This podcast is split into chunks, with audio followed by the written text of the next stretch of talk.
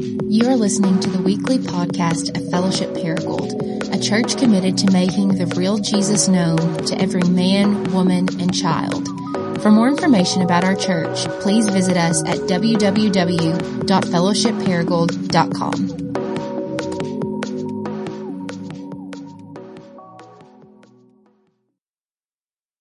All right, if you have a Bible, grab it and go with me to Luke chapter 10.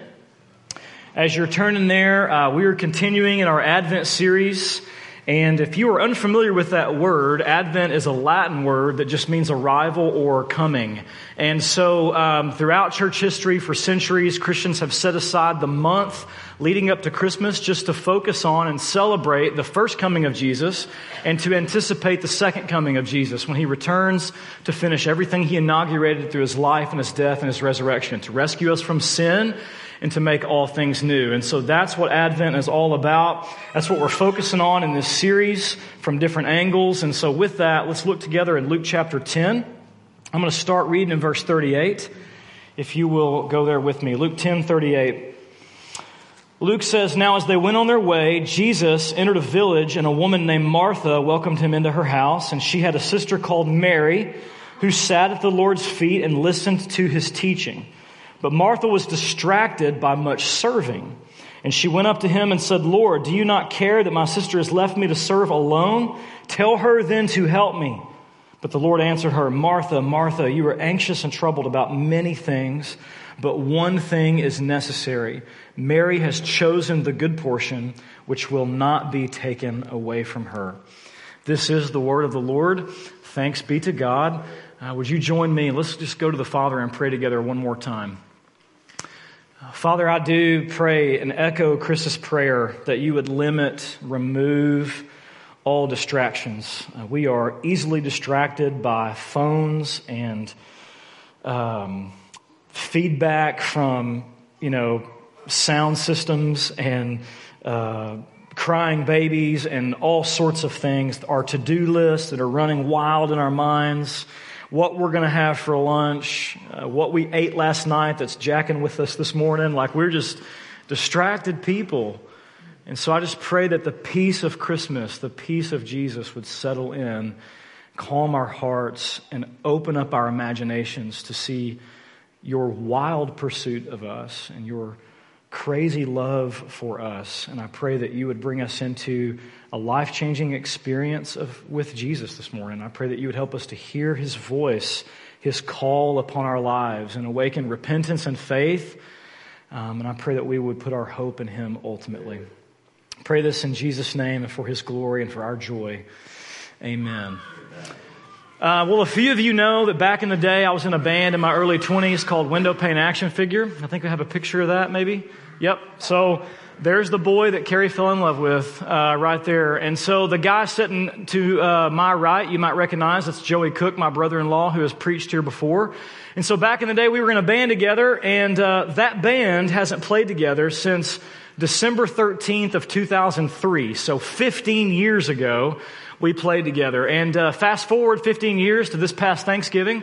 Uh, Joey and I were sitting around my house and we get a text from a mutual friend who's in another band and he says, Hey man, I, have got this crazy idea. We're playing a show on December 14th, um, Friday night, December 14th at Stickyz in downtown Little Rock. And we think it'd be a great idea if Window Pane Action Figure got back together and played a 15 year reunion show.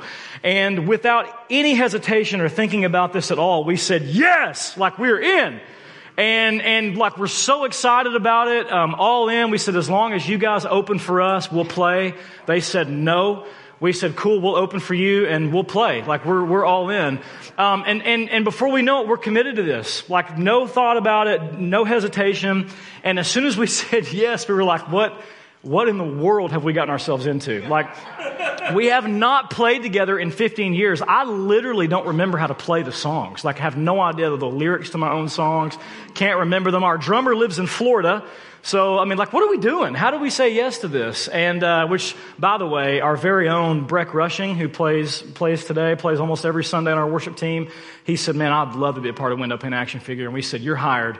So, um, so Breck joins the band and, and, and we said, we're doing this. Uh, but immediately, like, we're all looking at our schedules. We're all adults now, and like, we have zero time to rehearse. And here's why. Because from Thanksgiving to Christmas in our culture, Thanksgiving to January really is absolutely insane right? Like this is the busiest time of the year. So there's Christmas parties to attend, there's cooking and cleaning and hosting and last minute gift shopping. And you've got to like prepare yourself to be around dysfunctional people that you don't like to be around. And by the way, if you're like the person in the room who says like my family unit's perfect, you're the guy. Like, you're the one that everybody's like, I've got to prepare my heart to be around this person because they're going to invade my space and I can't breathe around them. So like, it's all, it's crazy, right? And then I've got like, you know, deadlines and, and end of the year projects I'm trying to wrap up at work. And on top of that, I got all my normal responsibilities as a disciple and a husband and a dad and a pastor. And so like, why did I say yes to another thing? And like a big thing. I mean, if you know anything about Stickyz, this is the biggest, like the best venue our band's ever played. And so I said yes to something really big. And, um, I get down to, to Little Rock this past Friday night. We go to do a sound check, and this is the first time, the night of the show, the day of the show, this is the first time that our whole band has rehearsed together. Like, which is crazy.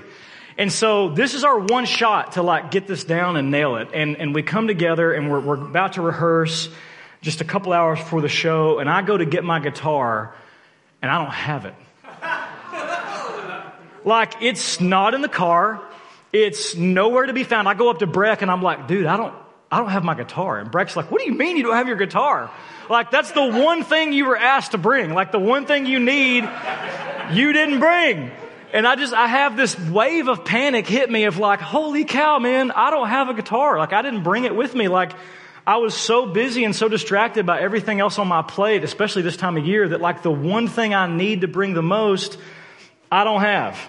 And so, here I am, only shot to rehearse just before the show, guitarless. So I texted Chris Rose because he was texting with me last night asking me how the show went. And I texted him and I told him what happened. And I'm actually going to read to you what he texted me because it was profound and encouraging and funny. And so here's what Chris said. He said, it's amazing how busy and distracted we are, even forgetting the most important things. We've all left our guitar behind at least once. And so thankfully, man, you know, Joey's the local guy. He's got some connection. So he hooks me up with another guitar and the show goes on and we melted faces. And so, um, here's the reason why I share that with you. Chris Rose is right. This story highlights a problem. There's, we have a problem. There's a, there's a problem that's plaguing my life. There's a problem that's plaguing all y'all's lives. And it's a problem that is definitely plaguing our culture at large. And the problem is this. We are in general so crazy busy, so distracted, and in such a hurry all the time that we forget the most important things in life. And according to Jesus in Luke chapter 10, in our busyness and our hurry and distraction, we neglect what he calls the one thing necessary. Like the one thing that your soul needs in order to live in your busyness, you look over it and you neglect it. And so Jesus actually invites us to see that in our busyness, we're doing violence to our souls. Now, before I say anything else, let me prepare you. This is going to be a little bit of an extended introduction, okay? Before I, because I've got some things I need to say before we jump into the text. I want to share a fear I have with you before I go any further. And my fear is this. I've wrestled with God a lot this week in prayer about this, and I've talked to some different people about it. My fear is that this sermon's going to fall flat and it's going to sound like a broken record because you've heard all this before. Like we, we know that we are overscheduled, overcommitted, overextended, and we know we're all addicted to our phones. We've told you that a lot this year. So we've said that from this stage many times. We've preached a lot of sermons around this idea of hurry. And so my fear all week has been that, that you're going to tune out because you've heard this before. And that fear led to a greater fear that we all have as pastors, which is the fact that we are actually tuning this out, that we're not listening to this. And I put myself in that category. Listen, there, there, there's a reason why. The reason why you need to lean forward and listen to this is because there's a reason why sociologists and cultural commentators are saying that right now, The primary addiction epidemic in America is not an addiction to alcohol or drugs or pornography. It is an addiction to busyness and distraction. Always on the go, always thinking about work, always thinking about what we have to do next, what I got to get done. Any downtime we have, we grab our phones because we cannot just stop and be still. And you do not have to be a psychologist whose job it is to study the soul. You don't have to be a psychologist to understand the damage this is doing to our souls. As a whole, Americans are emotionally more anxious and more burned out than any other people on the planet. But it's not just our emotional life that's at stake here, as if that isn't enough. Jesus says it's your spiritual life that is in danger. Um, in his book, Sacred Fire, Ronald Rolheiser says it like this He writes, We are distracting ourselves into a spiritual oblivion. I love this phrase. Our pathological busyness, distraction, and restlessness are the primary blocks to experiencing the life we were made for. And Christians are in no way excused from this critique. Um, Michael Zigarelli from the Charleston School of Business, he did a survey just of Christians. 20,000 Christians in the United States. He studied the same 20,000 Christians. He studied for over a few year period and he identified busyness as the number one major problem in spiritual life in the church. Listen to his summary from a multiple year survey. Zigarelli says this, put it on the screen for you. It may be the case that number one, Christians are assimilating a culture of busyness, hurry, and overload which leads to number two, God becoming more marginalized in Christians' lives, which leads to number three, a deteriorating relationship with God, which leads to number four, Christians becoming even more vulnerable to adopting secular assumptions about how to live, which leads to number five, more conformity to a culture of busyness, hurry, and overload, and the cycle begins again. And now he writes in this survey that pastors are the worst, by the way. Right up there, he says, with doctors and lawyers. Not me or Jared and Luke, but other pastors are really, really struggle with this. He says, Pastors are the worst, and we're leading, we're discipling people in this way of being, and it's killing our souls. And we're sorry for that. We're working on that, by the way, aren't we? We're working on that. Zigarelli is summing up the problem. The problem is that for many, if not most of us, our lives are so hurried, so crammed full of activity that we have rejected God and pushed him to the margins. And that's a problem that goes back to the first Christmas story. When Jesus is born, he's put in a barn. Why? Because Luke says there's no room for him. Like the whole city is so crammed full of activity, so, so busy, so distracted, nobody's paying attention. So God, the King of Kings, gets marginalized, rejected, and pushed into a smelly stable. And Luke wants us to see that's a picture of our lives. Every nook and cranny is so full. Every space is so filled up that just like the innkeepers of Bethlehem, we are effectively shutting him out and we're telling him, we have no room for you in our lives. This is why Dallas Willard, as we've quoted before, he says, Look, hurry is the great enemy of the spiritual life. You've got to ruthlessly eliminate hurry from your life. What I want to talk about this morning is how do you do that? How do you restructure your life in 2019 and be a different person from this point on? You got to do it. How do you do it? Because, see, here's this, this is the big idea I want to wrestle with. The good news of Christmas is that Jesus has come to invade your space. That's what he's come to do. He's come to invade your space and rescue you from the idol of busyness and give you the one thing that your soul most desperately needs. In order for us to experience that, the key, however, is we've got to learn to slow down and restructure our lives around what he calls the one thing necessary. So let's talk about that. Go with me. Let's go back to Luke chapter 10. We're going to start in verse 38. Here's what uh, Luke says. He says, as they went on their way, Jesus enters this town, and there's a woman named Martha there, and she's being nice, and she welcomes him into her house. And she's got a sister named Mary. Mary is sitting at the Lord's feet. She's listening to him. Martha is distracted in the kitchen with much serving.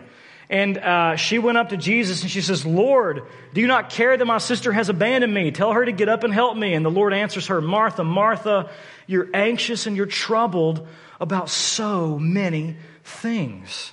Now let's stop right there for just a second. Right away, Luke wants us to see that he's drawing a contrast between these two sisters. Mary and Martha, okay? Jesus and, and Luke both want us to see that these two sisters represent uh, two different basic approaches to life. You have the Martha way and you have the Mary way. And the first thing I want to do is I just want to examine this comparison and I want you to think about which one of these categories you fall in.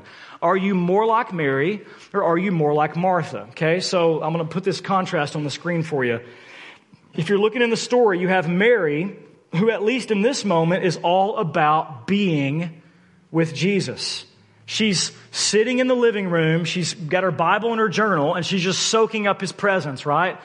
Like you get the idea that she's the kind of person who she's all about getting up early in the morning, grabbing her coffee, grabbing her journal, and she's all about getting her time in the Word and in prayer and just, just spending quality time with Jesus. Mary's all about being.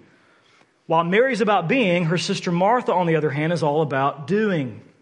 This girl is about getting things done. You kind of get the idea that Martha's the kind of person who uh, puts things on her list that she's already accomplished just so she can cross it off and see that it's done, right? Like she's that kind of person. And, and, you know, she hears that Jesus is coming over and she's like, I got to clean the house. You're to be able to eat off the floor. Like throw pillows and throw blankets are on point for Jesus. House plants are flourishing. Joanna Gaines would be so proud. Like Martha's killing it. And now she's in the kitchen, like whipping up this, like, I don't know, pioneer woman recipe or something. Like she's, she's going to do the dishes and the laundry next. Like she's killing it. Martha Stewart, right? She's like, she's all about it. She's all about doing. This is what I got to get done.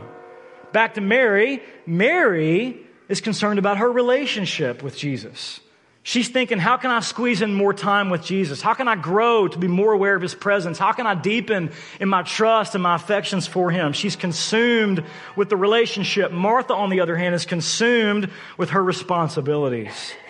All the things that she's got to do, or else they won't get done. Like, like this is a real problem, right? There's things on your plate that you got to do or they're not going to get done. And, and Martha's in the kitchen. She's like, if Jesus wants to eat, this meal's not going to cook itself. Like, somebody's got to stand in here and chop the vegetables and get the water boiling and like prep the fish. Like, uh, we can sit and talk later, Jesus. Like, it's, it's responsibility first, relationship second for Martha. Mary's the kind of person who lives with a full heart, while Martha's the kind of person who's driven by a full schedule. If you ask Martha how she's doing, she's going to say, say the same thing that every one of you say, and what I say when somebody asks me how I'm doing busy, Oh, this week is slammed. Really, you say that every week? Well, that's, it, that's the truth. It's slammed. And I do that to myself. And she's a multitasker. As you get the idea, she's just a, like if, while you're talking to her, she's texting and responding to five other people, so she's having six meetings at once. Like that's the kind of person, her life is crammed full. Notice in the story, Mary is still. Mary has come to a complete stop while Martha is hurried. She's the kind of person who can't stop, can't sit still, can't relax. She's go, go, go, go, go, go, go. Mary in the story is listening. She's taking in the words of Jesus. Martha is talking. She's barking orders from the kitchen. Mary is focused. Luke says in verse 40, Martha is distracted. All she can think about are all the things that she needs to do or do better. She's managing and controlling all the things that, so she, to make sure she doesn't fail. And finally, last thing we see is that Mary is obsessed about one thing. But Jesus says in verse 41 that Martha is worried about many things. There are a million things on her mind, on her plate, and she can't, she just can't turn it off, and she can't put it down.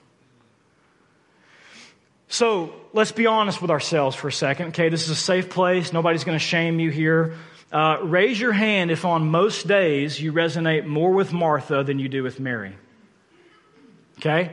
By far the majority of the room. I totally resonate with Martha. Every personality test I take tells me that I have a busy, worried mind, and that I love to carry a lot of responsibility because it gives me more things to worry about. And that's just the way that I'm wired. And so I get it. I get Martha.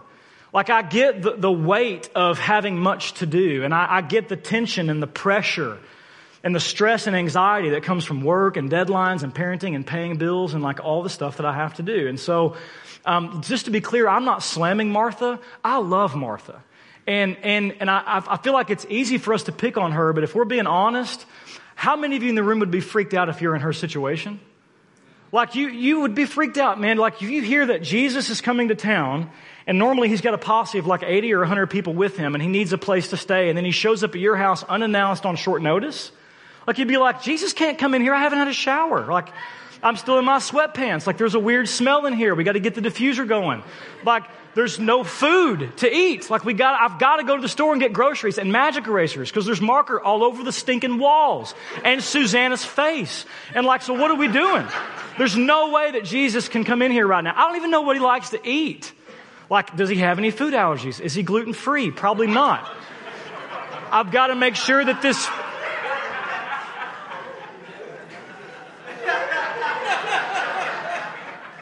Maybe this is just how a six thinks, but on the Enneagram, but this is, this is what's going through my mind, okay? And, and if I'm a worst case scenario thinker, and I am, I'm like, I've got to make sure that the fish is cooked thoroughly because if I poison and kill him, I'm not sure what that means for the universe, right? So, like, there's a lot of pressure here on Martha. Take it easy on Martha, everybody. Like, this. Meanwhile, Mary's in the living room, like, just. What is she doing? I, It's ridiculous. I understand Martha. And I, you know, I think, like, on the one hand, I think it's important for us to see that she's not doing anything wicked. All these things that she's doing are good things that have to get done. She's working hard, which is a virtue. Like, according to Proverbs, it's a sin to be lazy, y'all. Like, you can't be lazy. God has created us to work, it's a good thing. And he calls us to work really hard and be faithful with all that he's commanded us to do. So, like, let's, before we go too far into her heart, like, let's just acknowledge that she's not necessarily doing anything wrong. So on the surface, it looks fine. But clearly, she's not okay. Can you see that in the story? Can you hear that? You pick up on that. Like, something is obviously going on beneath the soul, uh, beneath the surface in her soul, and it's toxic and it's starting to leak out on the people in the room with her. And you, you see the first signs that something is not right back in verse 40. Jesus, uh, Luke says that Jesus is in the middle of teaching and Martha just barges in the room and she interrupts him. And she says, Do you not care that my sister has left me alone? Like, tell her to help me. You can, you can feel her need for control in this. Like you can feel her anxiety and her rage. Like she just busts in the room and she's so obsessed with everything that needs to be done that she starts telling Jesus what to do. Jesus, would you stop talking to her? Like put the scroll down and tell her to get up and help me. Like she's frustrated. Jesus, if you would do your job and tell her to do her job, then we could have this knocked out. Like, and then she says, Do you not care? You notice that? She says, Lord, do you not even care? How many of you felt this way before? Like, I'm in here busting my tail and you guys don't even care. Like, you, there's no thank you. There's no, oh, the house looks great, honey. Not that I've ever heard that before, but it's like, you know, she's just, there's no like, you guys don't, aren't pulling your weight. Do you not care? And so when you take a closer look at Martha's life, you see that her inner person is irritable. She's touchy, she's grouchy, she's cranky, she's anxious, she's quick tempered. Emotionally, she's miserable. She's miserable on the inside, she's miserable to be with. Like, relationally, she's not on good terms with her sister. And as if those things aren't bad enough, Jesus wants us to see that her spiritual life, her soul, as, is in danger here. Because look at what he says next in verse 41. The Lord answered her, Martha, Martha, you're so anxious and so troubled about many things, but one thing is necessary. Like you're doing all these things, but you're neglecting the one thing your soul desperately needs to live. And then look at this next line. Jesus says, Your sister Mary has chosen the one thing necessary, the good portion that will not be taken away from her. So Jesus, in true to form, is using this brilliant wordplay to get Martha's attention and to get our attention. He says, Your sister has chosen the good portion. Now, why would that be meaningful to Martha? What has she been doing all day? Cooking, right? And so she, if Jesus is the guest of honor, she's preparing this meal for Jesus and she's getting ready to serve him the good portion.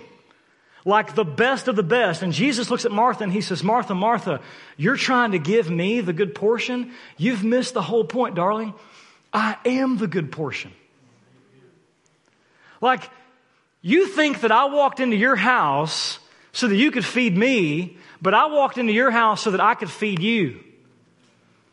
You think that I entered into your life so that you could serve me and meet my needs? I, am entering into your life so that I can meet your deepest need.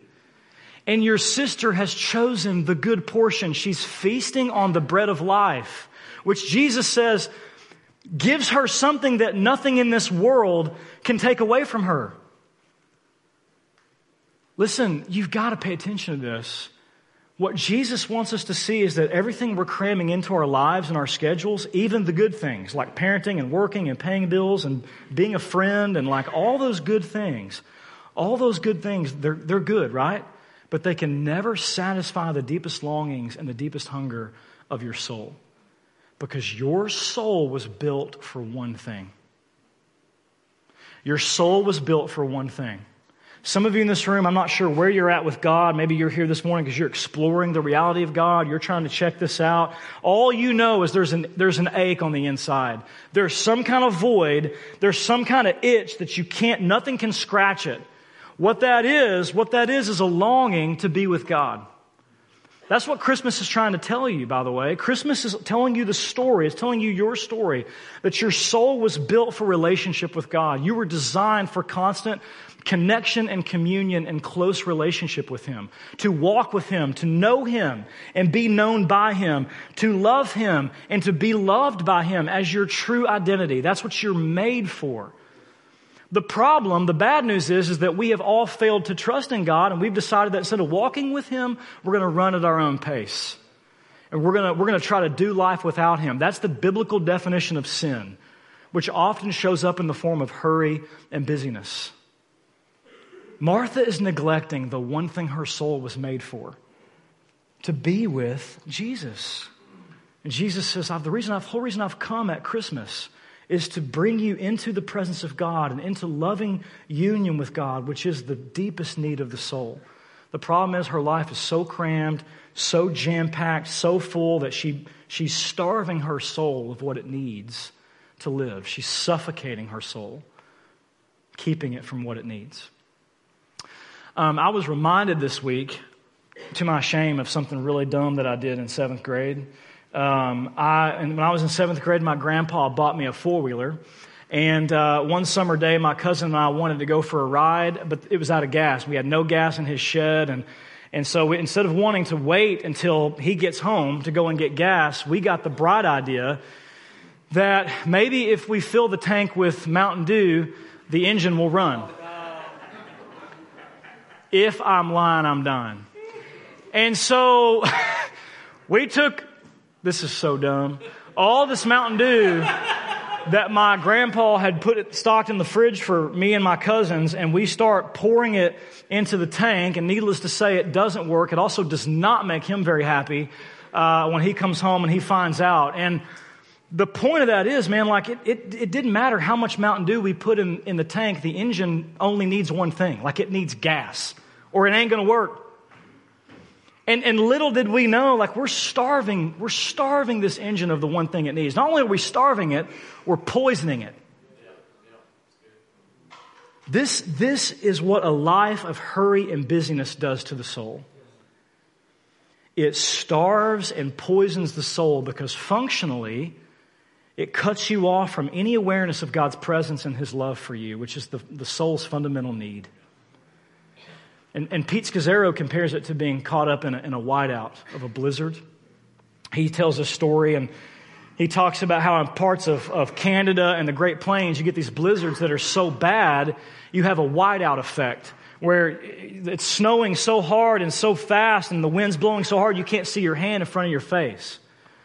And he talks about how tragically there's several reports of how people froze to death and lost their lives because they were so disoriented, often in their backyards, often just a few feet from the front door, but they're lost and disoriented in the blizzard and they don't know where they are and they can't see, they can't see the salvation that lies right in front of their face. Like there's the front door. I can't see it. So I freeze to death and I die out here.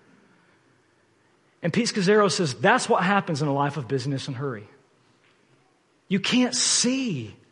You can't see God's presence. You can't engage with Him. He's, he's functionally, He's pushed to the margins. He's rejected. And you see that happening in this story, right? Martha's so swallowed up in the blizzard of her busyness that she has lost sight of God, even though He's standing in her living room talking to her. And she can't see it. There's no room for her to see it. And this is why John Ortberg says if the devil can't make you sin, he'll make you busy. Because busyness does the same thing sin does, it just cuts you off from life with God. Um, Carl Jung, whose work was uh, used as the, the basis for the Myers Briggs personality test, he says it like this Hurry is not of the devil, hurry is the devil. We think the devil shows up like that Will Ferrell skit with Garth Brooks, right? With like the red scaly tail and the cape and all that stuff. No, man, hurry often shows, uh, the devil often shows up just in the form of hurry and busyness. We think we're just doing all the things that we have to get done. All of this brings us to a major problem we face in our discipleship to Jesus and our culture, which is the fact that we live in a Martha culture. And that is, um, as Zigarelli says, discipling us as Christians, and we are participating willingly in it. Uh, America is the most overworked country in the world. Uh, according to the Center for American Progress, Americans work more hours per year than any other country on the planet. We're also the only country whose employers don't mandate paid vacations. Mandate it. Like you've got to take a paid vacation. We don't do that. If you don't want to take your vacation, you don't have to. Um, we, uh, so they, they measured four different people groups that come from four different places. The, the, the people who work the most, and of the top four, we're the, we're, we work more than anybody else. Uh, we, we work 137 hours per year more than Japanese workers, 260 hours more hours per year than British workers, and 499 more hours per year than French workers. And the average productivity per American worker has increased 400% since 1950. That's because there's a stress and there's a pressure to compete and perform and produce. And so now we work more than we, than we used to, more than we ever have before. And some of us work non-stop. Back in the 90s, you had a thing called an office. It was a physical place where you would go. You had to go there to work. And you would clock in, and when you're done, you'd clock out and you would go home. Nowadays, you carry the office around with you in your pocket. You don't have to go anywhere. Work is with you all the time. You just unlock your phone, boom, there's a text to respond to, there's an email, there's something for you to do. And, and so with my phone, it's easy for me uh, to squeeze work into all these little spaces in my life. Like when I wake up in the morning, when I'm supposed to be spending time with Jesus, at night after the kids go to bed, when I'm supposed to be spending time with my wife, on my day off, when I'm supposed to be resting, while I'm driving, when I'm supposed to be driving and paying attention, right? And so it allows me to kind of obsessively, compulsively think about work. And all the research shows that that kind of busyness just leads to more stress and an overall lower quality of life. It's just the proof's in the pudding. It's, it's linked to all sorts of health problems, mental and physical, and, and Jesus wants us to see the spiritual damage that it does. And then when we aren't working or parenting or running our kids to practice or whatever, doing the household chores, most of us are so exhausted by the pace of life that when we do get a minute to ourselves, we veg out in front of a screen. Right? And we dull our souls with the narcotic of social media or Netflix or Snapchat or Panda Pop or whatever. And so now every space in our life is full. There's no room for the soul to breathe or just be.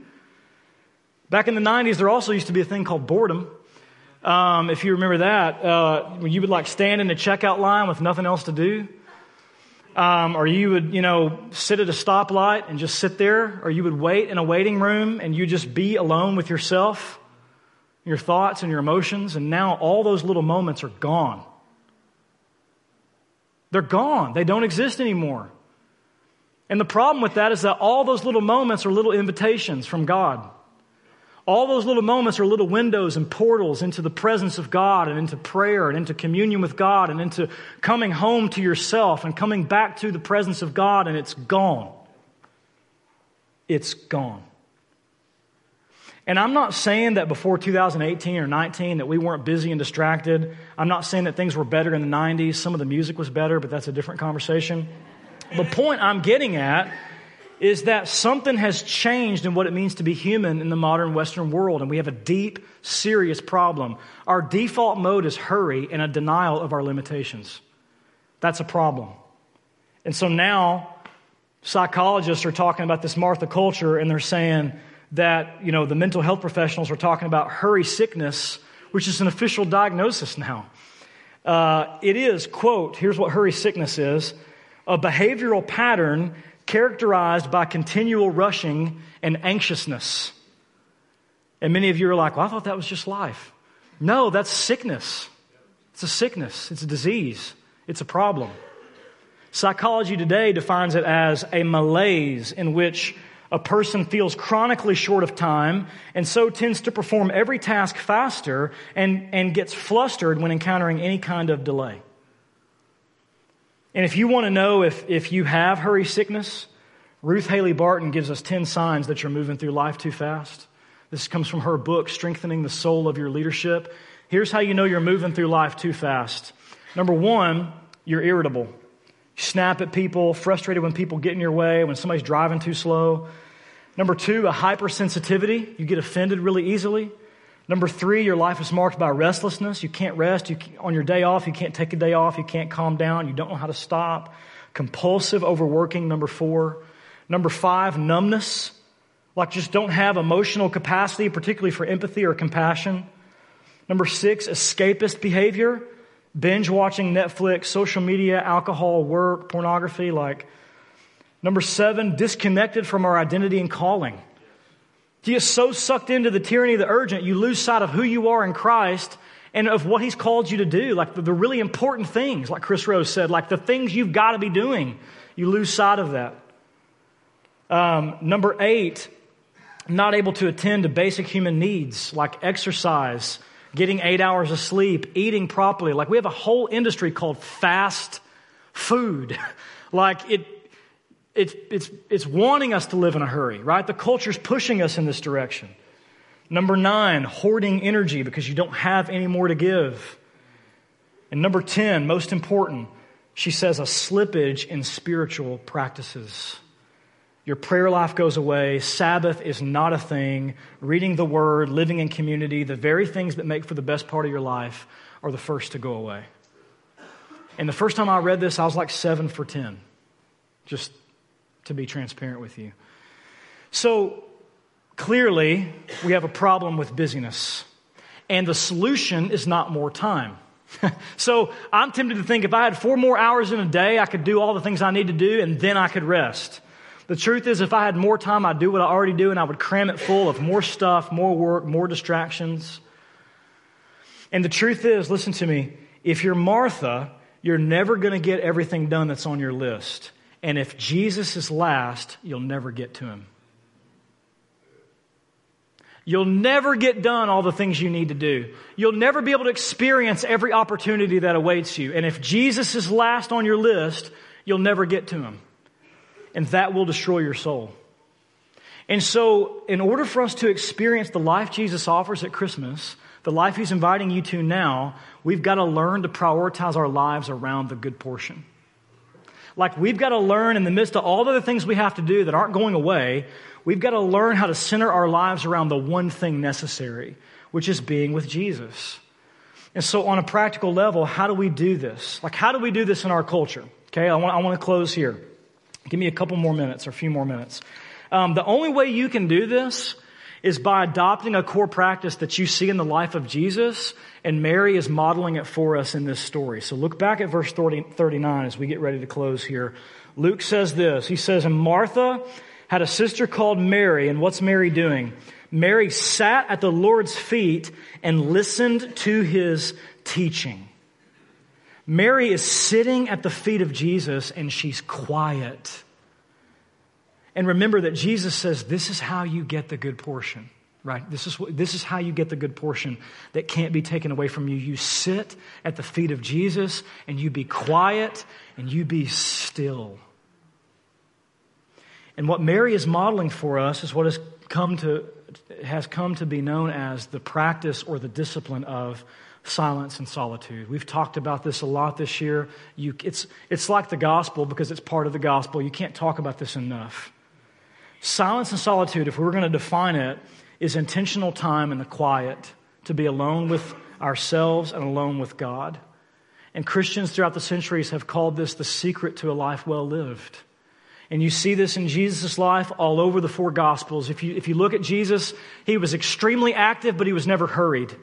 And it's not that he was lazy. He was, had the hardest job in the world, which is being the Messiah. And he was, he worked long, difficult, hard days. He was always on high demand, people always needing his attention. But you see this pattern where the busier Jesus became, the more he would, he would withdraw and retreat and unplug and get time alone, away from all the distraction and all the chaos to be alone with his Father. And Jesus not only models this for us, he mandates it. Like it's a command. It's, it's, it's crucial to your discipleship. And he says in places like Matthew 6 6, you've got to go away and find a secret place to come and sit at my feet, or you'll die. Like you've got to find a way to get, get a secret, secret place and come and sit at my feet. And that's the place where the real Jesus meets the real you, by the way. He, it's hard to encounter him in the busyness and the chaos because you cut him off. But it's in the stillness and the silence and the solitude where, like, all your emotions begin to come to the surface and God meets you there in the fear, in the guilt, in the shame, in the disappointment, in the anxiety, in the gratitude, in the confusion. God meets you in those places and you begin to experience rest for your soul. And you have your life and your identity recentered on His love for you, and it feeds and it nourishes your soul. It gives you the good portion. So, how do you do this? How do, how do we incorporate this life of, of Mary? This, how do we adopt the Mary way, a life of sitting at the feet of Jesus? Well, if I was going to move from 30,000 feet and give you some really practical notes, nuts and bolts, let me do that really quickly. A couple things. They all start with S because I'm neurotic and I had to make that work. And so hopefully it makes it easier for you to remember. If you're taking notes, and I encourage you to do it, here we go. How do you practice silence and solitude? You'll never do it if you don't schedule it. It'll never happen. Um, if you don't schedule it, it won't happen. You've got to put on your calendar five or 10 minutes. Start small. Like there's grace and there's room to grow in this um, if you give yourself room. Five or 10 minutes in the morning on your lunch break, whatever. Point is, you've got to schedule it. Number two, you've got to make space for this. You can't cram spending time with Jesus into your already busy life. Like instead of cramming Jesus in, you've got to carve out space for him. My favorite Christmas hymn is Isaac Watts' um, "Let you know uh, Joy to the World," and in that song, he, he has that line where he says, "Let every heart prepare him room." I love that line because I think what Watts understands is that you can't manufacture intimacy with God; you have to make room for intimacy with God to be cultivated, and that's what your soul needs. And so, instead of cramming, you got to do some carving. The question you have to ask yourself is what can I carve out of my life to make space to be with Jesus, to prioritize around the good portion? Maybe it's 30 minutes of Netflix. Maybe it's deleting the Facebook or Instagram app from your phone. Like, I don't know. It's not about legalism, it's about life, so you figure it out. How, what are you going to cut out of your life? Um, third, whenever you do finally get in your place with Jesus, you're going to need a little bit of structure. I find that it's helpful to have a little bit of structure. So here's what I do I know Jared does this and Luke. We try to practice this as pastors in our own life. First thing you got to do when you get into your space with Jesus you've got to get still. Okay? You got to put, that means you stop doing stuff. You put down your list, you put down your phone, and you, you just, you be still. You don't, you practice not doing anything. It's awesome. Just, you got to be still. Second, you've got to center. That actually starts with a C, by the way. Um, but you've got to center your heart and mind on Jesus. So the way I do this is take some deep breaths, right? God, you're here. Help me be here with you. Because I got a million things on my mind right now, so help me be here with you. And you recenter, like your mind's going to drift and you're going to get distracted. That's okay. That's normal. God's not going to punish you for that. He's not mad at you for that. So you just, you continue to just kind of practice centering your, your soul on the presence of Jesus with you. And then after doing that for some time, you want to listen to him in the scriptures. That's what Mary's doing, right? She's listening to him teach. And so you want to take, read a psalm or take a paragraph from the New Testament, start in John or something like that, and just read a paragraph and say, Lord, what do you have for me here? What are you, what are you trying to say to me? Sometimes it's a big lightning bolt thing, and most of the time it's not. That's okay. You're making room to hear from God. You're practicing that. Um, and then after, after listening to God in the scriptures, move into a time of sharing your heart with Him. What do you want to talk to Him about? What are you worried about? What are you afraid of? What do you have to do today that scares you? What, do you, what doctor's appointment, what news are you afraid of getting back, right? Like, who in your life is hurting and suffering and you need to pray for them? Like, just share your heart with them. And it can be 30 minutes, it can be three hours, it can be two minutes. Like, you, you decide. This, everybody's different. The point is, you've got to do this. Um, next thing is, I would say you're going to need to slow down the overall pace of your life if you want to do this. You're going to have to ruthlessly eliminate hurry. And one way to do that is to kind of schedule two or three stops throughout your day. Just for 60 seconds, I'm going to stop at noon. I'm going to stop at 2:30, and I'm just going to recenter on the fact that God is with me and He loves me. I'm just going to remember that for a second, and I'm going to go about my day. Okay, just slow down the overall pace of your life. And then finally, remember that the goal is not just to have a quiet time, but the goal is to savor being with Jesus. I love Eugene Peterson's paraphrase of verse 39 when he's talking about Mary. He says, Mary sat before the Master, hanging on every word he said. She's not in a hurry. She's letting herself take in and chew on and savor the good portion. And if I were to give you one more S, I would say don't shame yourself because this is going to take practice. Okay? The, the, that's okay. I mean, the, like the good news is Jesus is calling you to practice this, not perfect this. And the reason he calls you to practice this, this is what's the most mind blowing thing about this, this whole story. The reason Jesus calls you to do this and implement this in your life is not only because your soul longs to be with him, but he longs to be with you. Jesus is missing Martha. Can you feel that in the story? Like, Martha, Martha, Martha, come be with me. He's missing her. He loves her. He longs to be with her. He doesn't come at her with shame and condemnation. He comes at her with an invitation. And that's how he comes to you. Jesus loves you and wants to be with you. And what the Christmas story tells us and what we celebrate every week at this table is that God loves you so much that he will stop at nothing to come and rescue you and bring you into his presence and give you the one thing that nothing can, nothing can take away from you, which is his love and his, his presence.